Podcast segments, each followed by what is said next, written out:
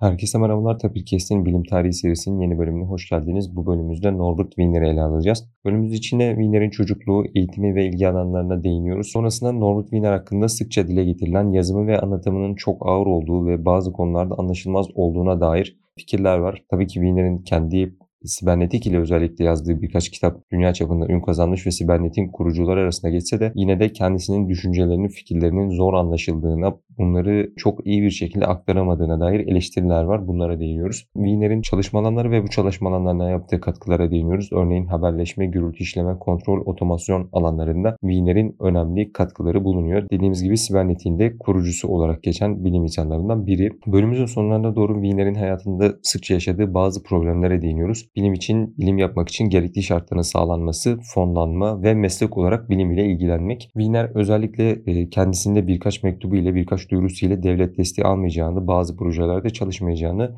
e, duyurmuştur. Bizler de bilim için gerekli şartların neler olduğuna, geçmişte nasıl olduğuna ve günümüzde bunların nasıl gerçekleştiğine değinmek istedik. Wiener'in çalışmalarının detaylarına podcast'in bütünlüğü ve süreyi optimum tutmak adına değinmedik. Keyifli dinlemeler dileriz.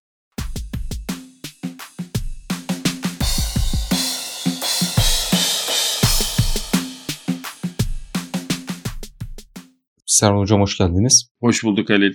Hocam bir süredir ara verdiğimiz bilim tarihi bölümlerimize devam etmek istiyorum. Bugünkü bölümümüzün ana konusu Norbert Wiener olacak. Kendisi hemen hemen her alanda karşımıza çıkan bir insan. Her alan derken gürültü işlemede, haberleşmede, bilgi kuramında, cybernetikte pek çok farklı katkıları var. Çok ciddi anlamda e, Wiener'in ismini hemen hemen pek çok farklı bilim insanından, makaleden, noktadan görebiliyorsunuz. E, kendisi bir deha çocuk olarak anılan bir isim. Özellikle bu deha çocuk olmasında ailesinin çok büyük bir etkisi olduğunu düşünüyorum. Çünkü eğitim alanında da birkaç e, okuma yaptığım kadarıyla, eğitim alanındaki bildiğim kadarıyla da çocuğun geleceğini belirleyen en önemli etkenlerden biri kendi ailesi. İlk eğitimi oradan alıyor ve babası çok değişik bir insan. Babası çok zaten e, çeşitli maceralar yaşamış, çeşitli ülkelere seyahat etmiş, girişimlerde bulunmuş ve eğitimli bir kişi. E, sonrasında da zaten Wiener'in eğitimini belirli bir yaşa kadar kendisi üstleniyor. Wiener 14 yaşında matematikten bir bachelor's degree yani bir lisans diploması almış bir insan. Sonrasında çeşitli alanlarda zooloji gibi bir alanda graduate yani mezun çalışmalarına başlıyor. Birkaç sene sonra da zoolojiyi bırakıp aslında felsefeden bir doktora alıyor. Sonrasında matematik alanında çalışmaya başlıyor. Avrupa'ya seyahatleri var. Geri geldiğinde Amerika'da yaptığı birkaç iş var. O dönemdeki e, Yahudilere karşı olan tutumdan ötürü iş bulamaması gibi durumlar. Gazetecilik yaparken bir politikacıyı övmesinin istenmesi üzerine e, gazeteciliği bırakması, oradan atılması. Diğer e, milletlerdeki bilim insanları ile olan ilişkisinden ötürü özellikle Doğu ve Batı blokları olarak diğer podcastlerimizde konuşmuştuk. Bu Doğu bloğundaki bilim insanlarının çalışmalarına da önem verip bunları Amerika'ya tanıtması gibi hareketlerinden ötürü Amerika gizli servis tarafından uzun sürede izlenmiş bir isim. Aynı zamanda işçilerin haklarını işte temsil etme, işçileri e, ayaklandırma gibi hareketleri var. Cybernetiğin, otomasyonun hayatımızın her tarafına gireceğini, işçilerin bunun farkında olarak kendilerini geliştirmesi gerektiğini söylediği bazı özel yani toplum konuşmaları var diyelim. Ancak işçiler e, Wiener'i pek dinlememiş. O da bu duruma bozulmuş diyebiliriz. Önemli kitapları, çalışmaları ve e, makaleleri var. Bunları yaparken aynı zamanda Birinci Dünya Savaşı'nda mesela askere gönüllü oluyor. Ancak Birinci Dünya Savaşı biter bitmez askere kabul ediliyor ve savaş hiç gitmiyor. E, sonrasında matematiksel alandaki başarısından ötürü askeri olarak sahada değil de arka tarafta e, savunma sistemlerinde çalışmaya başlıyor. Burada da zaten bugün bildiğimiz önemli feedback e, kavramını, cybernetik kavramlarını burada ilk e, aklına geliyor. Buralarda ilk temelleri atılmış oluyor. Dediğim gibi hocam bizim alanda özellikle Wiener filter gibi gürültü işleme alanında önemli katkıları var. E, sizin Wiener hakkındaki öncelikle bir genel e, fikirlerinizi, sizin görüşünüzü de merak ediyorum. Yani sen zaten kabasını aldın Halil. Hemen hemen her şeyi söyledin. Tabii deha olmasını söyleyince bence gerisi lafı güzaf. Yani bu adamın yapabileceklerinin bir sınırı yok. Ancak e, Wiener'den bahsederken belki podcast'in ilerleyen zamanlarında da değineceğiz. E, aslında insan olarak da çok karakterinin de yapısının da çok değişik olduğu, kendi dönemdaşlarının, önemli bilim adamlarının kendisi hakkındaki yorumlarında hesaba katmak lazım. Askerliğiyle alakalı bir de ilginç bir durum var. Çok küçük yaşta e, babasının işte yazarlık, dille olan konusu, ilgisi yüzünden e, kitapları okumasından mütevellit gözleriyle alakalı yaşadığı sorun hayatı boyunca ona e, çeşitli anlamlarda avantaj ve dezavantaj getirdiği de söz konusu ki galiba askere e, alınmasındaki gecikmenin de nedenlerinden bir tanesi e, gözüyle ilgili yaşadığı sorun. E, ancak senin de dediğin gibi daha sonraları bu gündeme geliyor ama öbür yetenekler ortaya çıktığı için e, başka türlü bunu hallediyorlar. Yani dolayısıyla Wiener bizim alanımızda en temel şeyin yani gürültü dediğimiz şeyin en temel e, olayın matematiğini genelleştirerek hatta işte Einstein'ın bile üzerinde kafa yorduğu problemin daha genel halini ortaya koyarak çok önemli gürültü serisinde de bahsettiğimiz çok önemli bir yere getirmiş durumda. Tabii bunun dışında senin de söylediğin gibi kontrol alanında olsun, işaret işleme alanında olsun, zaten kendi adını koyduğu, terimi kendisinin verdiği düşünülen işte sibernetik alanında olsun yapılan çalışmalar daha 20. yüzyılın ikinci yarısına yakın bir dönemde bu kadar ileri görüşlü olması Wiener'i gerçekten bilim tarihinde çok önemli bir karakter yapıyor Halil. Sağ olun hocam. Ayrıca şu noktada değinmek istiyorum. Siz de söylediğiniz e, podcast'tan öncesinde de konuşmuştuk. Wiener'in kendi çalışmalarını açıkçası ben açıp okumaya çalıştım ve kendisinden bu görüşü almaya çalıştım. Ancak e, Wiener biraz zor yazan bir insan gördüğüm kadarıyla. Bunun aynısını ben biraz da sosyal bilimler alanında mesela Adorno diye bir isim var orada görüyorum kendisi alanında çok sevilen e, önemli böyle değişik fikirleri olan bir insan olarak kabul ediliyor. Ancak yazılarını okuduğunuz zaman e, anlamakta çok zorluk çekiyorsunuz.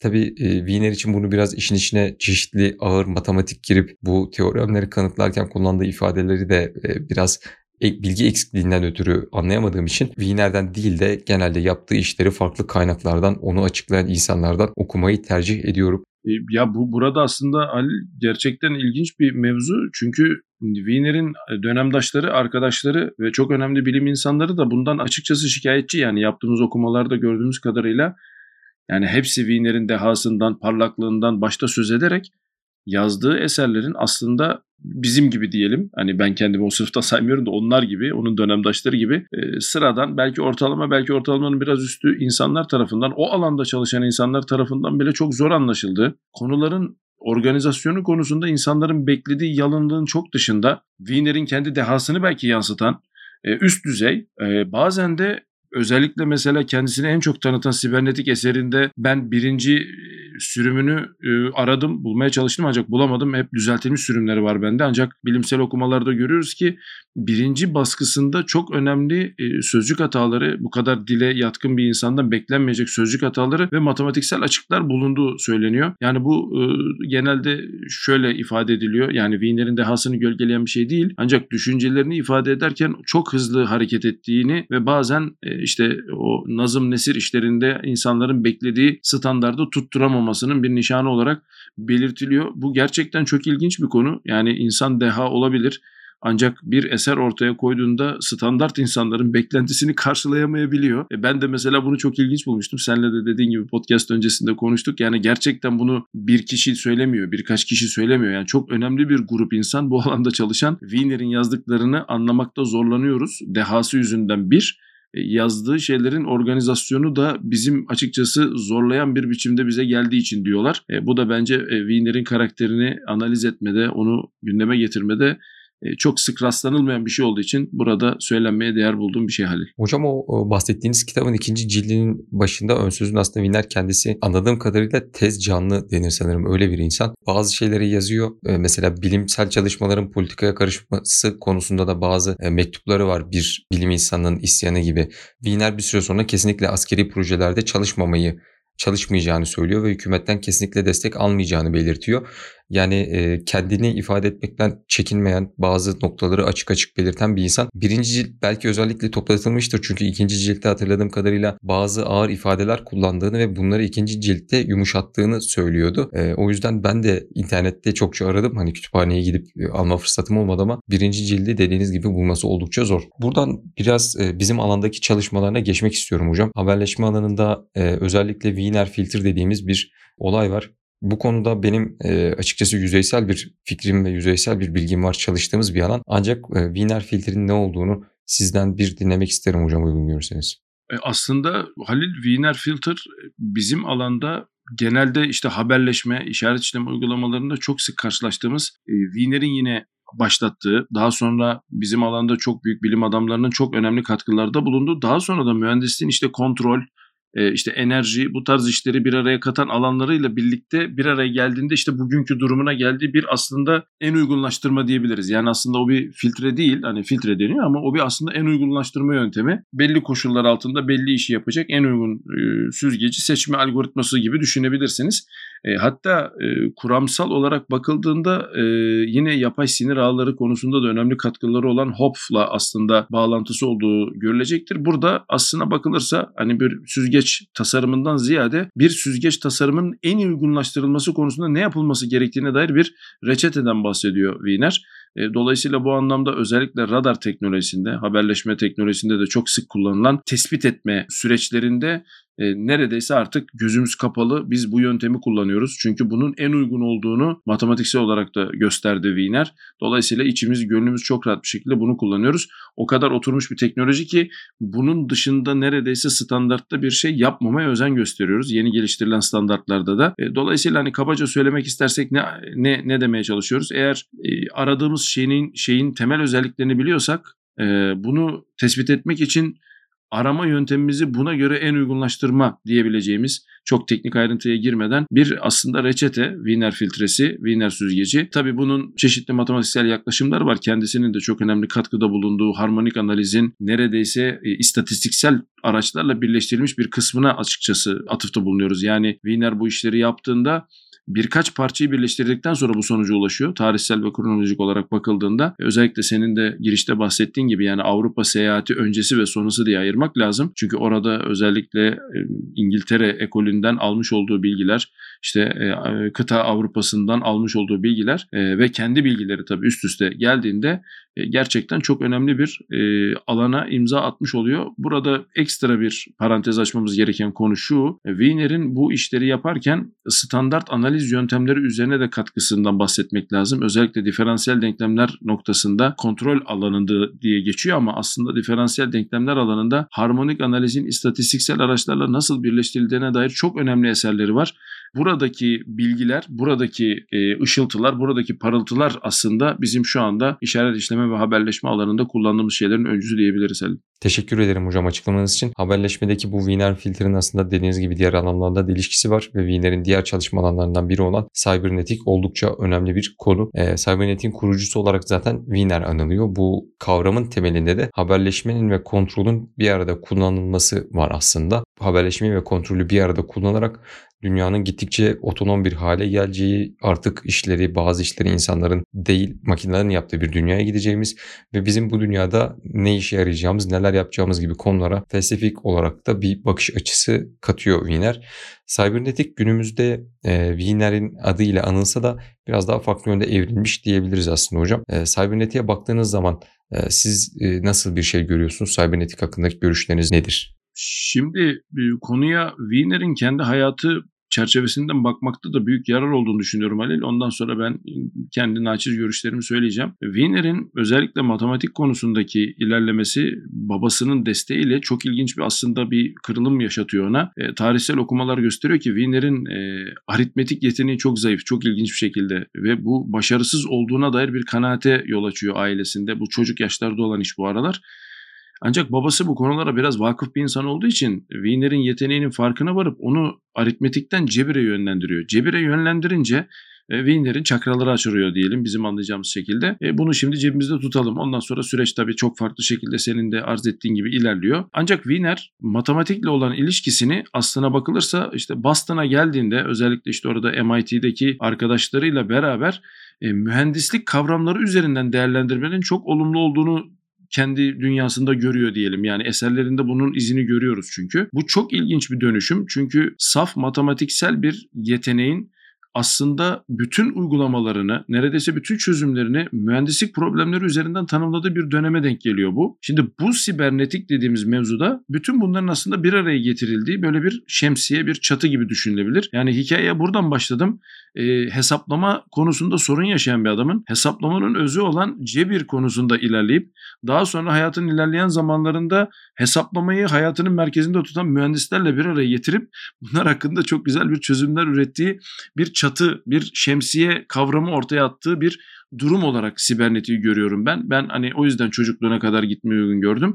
Şimdi benim kendi görüşüm de şu. Zaten Wiener usta bu işleri çok güzel ifade etmiş. Ancak senin de söylediğin gibi işlerin artık belki Wiener'in o zamanlar kestiremediği bir yönde ilerlediği bir başka döneme giriliyor. O da hesaplama kuramının Wiener'in şu an pek öngörmediği, Wiener'in belki üzerinde çok durmadığı, belki bilerek belki bilmeyerek bir dalda yaşanan inanılmaz gelişmelerle aslında beslendiği. Şimdi hepimiz biliyoruz geçtiğimiz podcastlerde de bahsettik artık insan beyninin 1 milimetre küpünün e, bir devre üzerine basıldığı ve buradaki hesaplamanın nasıl yapıldığına dair çeşitli işte ilerlemeler söz konusu. Ta buradan tutun da işte kuantum mekaniksel sistemlerin artık çeşitli şeyleri hesaplayabildiği bir dönemdeyiz. Şimdi bunların hepsi bir araya getirildiğinde sibernetik çok ilginç bir hal aldı. Çünkü sibernetiğin aslında günümüzdeki karşılığı tam tersi tam bir sibernetik değil biraz bilim kurgunun dışında aslında siber fiziksel sistemler diye geçiyor şu an. Yani içenin içerisinde sibernetik var ama Sibernetik bunun artık çok küçük bir kısmı olarak kalmış durumda. Çünkü kontrol ve haberleşme konusunda belli bir olgunluğa ulaşıldı.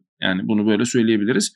Şimdi bunu bir adım öteye götürüp artık e, neredeyse işte e, güncel tabirle siber fiziksel sistemlerin gündelik hayatımıza nasıl sokulacağına dair bir durum söz konusu. Benim açıkçası burada Wiener'in öngörüsü ve artık günümüzde de konuşulan özellikle yapay zeka ile makine öğrenmesiyle konuşulan konular işte işçi sınıfının kendisine dikkat etmesi, çeki düzen vermesi gibi durumlar. Bu artık işçi sınıfını belki bütün mühendislik olarak söylemeliyiz.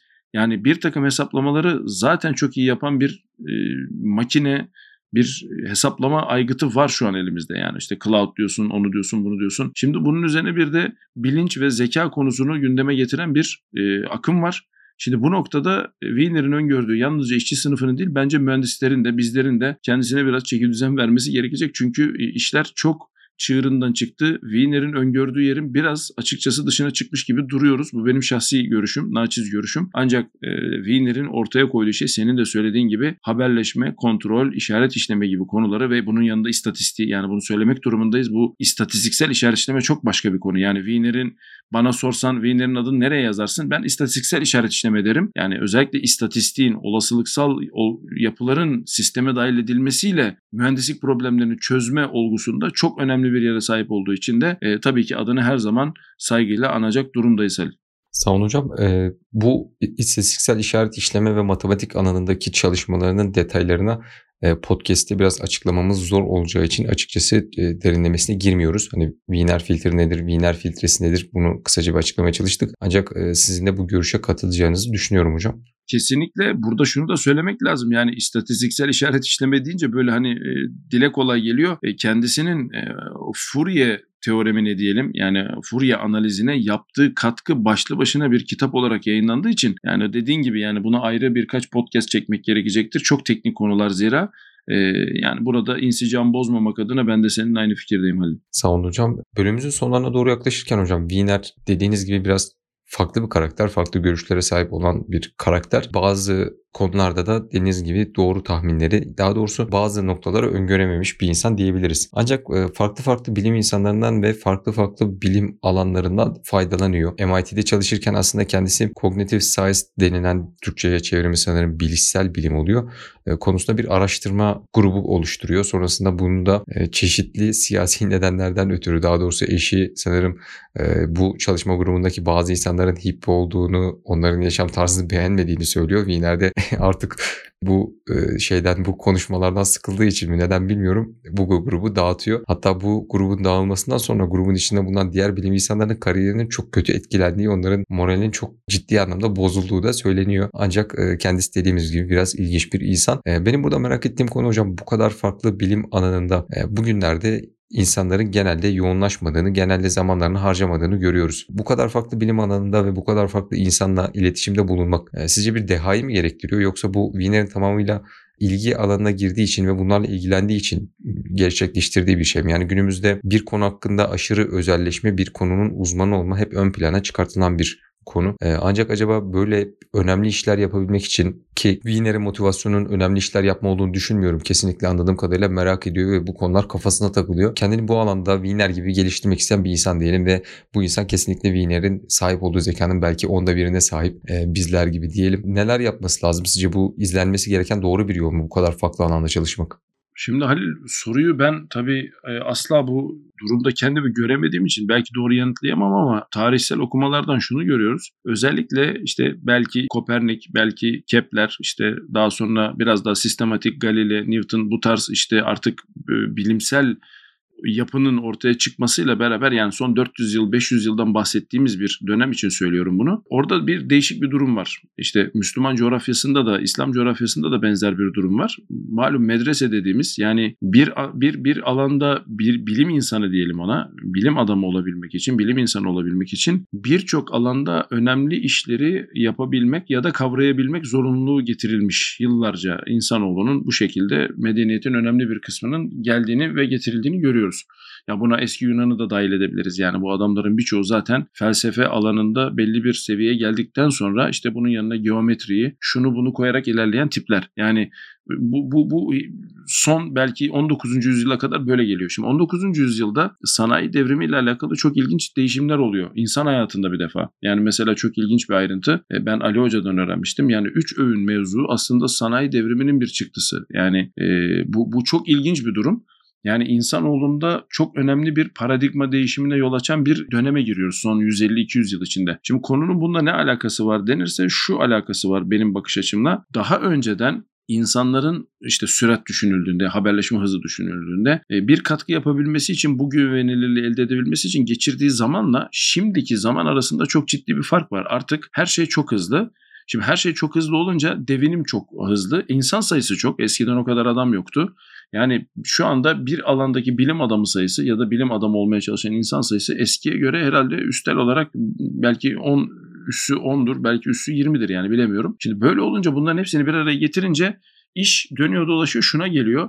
Bilimin fonlanmasına getiriyor. Çünkü bilim pahalı bir uğraş aslına bakıldığında yani şu an günümüz için konuşuyorum. Geçmişte de öyleydi belki ama ya şu an birilerinin bunu fonlaması gerekiyor ve bu fonu nasıl vereceklerini takdir edersin ki senin kafanı açıp bakamayacaklar için çeşitli sayılar, çeşitli ölçekler, çeşitli metrikler üzerinden sağlıyorlar ve maalesef bugün bunun geçer akçesi işte yayın sayısı, işte şu, bu bilmem ne.